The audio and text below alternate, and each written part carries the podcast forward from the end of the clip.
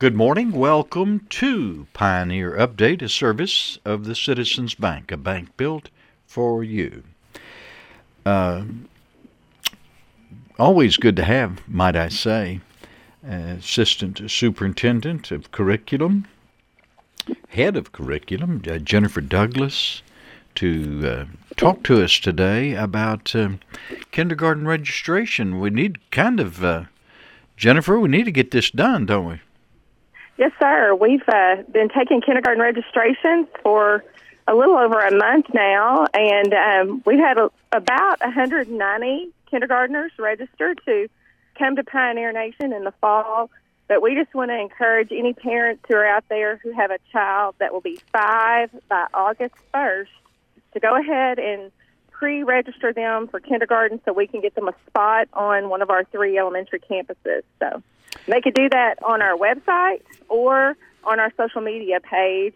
And if they have trouble finding it, they can even just call and ask to talk to my assistant, Alicia Robertson, and she can walk them through it on the phone. Well, you give them plenty of ways to get it done. The important thing is to move forward with it and get those uh, kindergartners registered. About how many do you expect this year? Do you have any indication yet? A typical kindergarten class for us is somewhere around 250 to 255 is about what we have on average every year. Sometimes a little more, sometimes a little less. So that's kind of what we we look for, and we like to have them registered early. Uh, we're also super excited. Uh, this summer, we're going to be able to have a Kinder Boost camp in conjunction with our actual on-site kindergarten registration, where incoming kindergartners can come to our campuses and learn reading and math and kind of just get acclimated, have a nice transition into kindergarten, uh, for especially for students who've never been able to attend preschool. And so, as soon as people get pre-registered, we'll be sharing information with all of our parents that are pre-registered with all that information for the summer. Oh man, that that's great that y'all go above and beyond for that. You have a special board meeting coming up on Monday night personnel certainly will be talked about, but uh, also uh, there'll be other things, I would suppose. Yes, sir. I, I do believe one of the things that Mr. Campbell and Dr. Hester will discuss with the board is uh, our stance on the governor's announcement about ma- wearing masks on campus. And so after that board meeting, I would expect that you'll be able to hear a formal um, comment or announcement from Batesville School District regarding the mask mandate.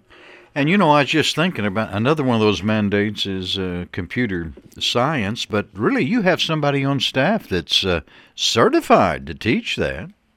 We do. We have um, one of our high school teachers is certified in computer science, and so each year we take our students through a CAP process with their mentor, and they sign up for the classes they want, and then their parents sign off on that, and so uh, we sit down with the high school principal and her support staff, and they develop their classes. So as we offer those classes, we do have someone on staff who can teach computer science classes. And you know, I was just thinking, it's not like all of a sudden they say, "Bang!" You got to have it in high school. You got to have it in junior. Uh, there's a process that you kind of step yourself into it, right?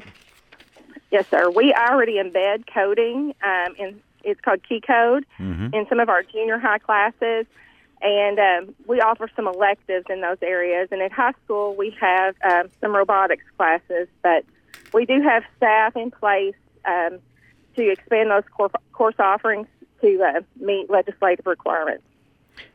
Ms. Douglas, you're always, uh, it's always so good to visit with you and uh, kind of grab a hold of some of your knowledge about what's going on in the Batesville Public School System. We appreciate you and the job you do, and thanks for being with us. Thank you so much, Gary.